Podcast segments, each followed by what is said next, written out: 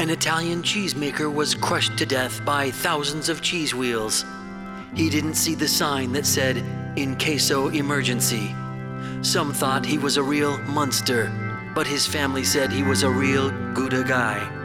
The eulogy was read by Mo who said, Cheesy come, cheesy go.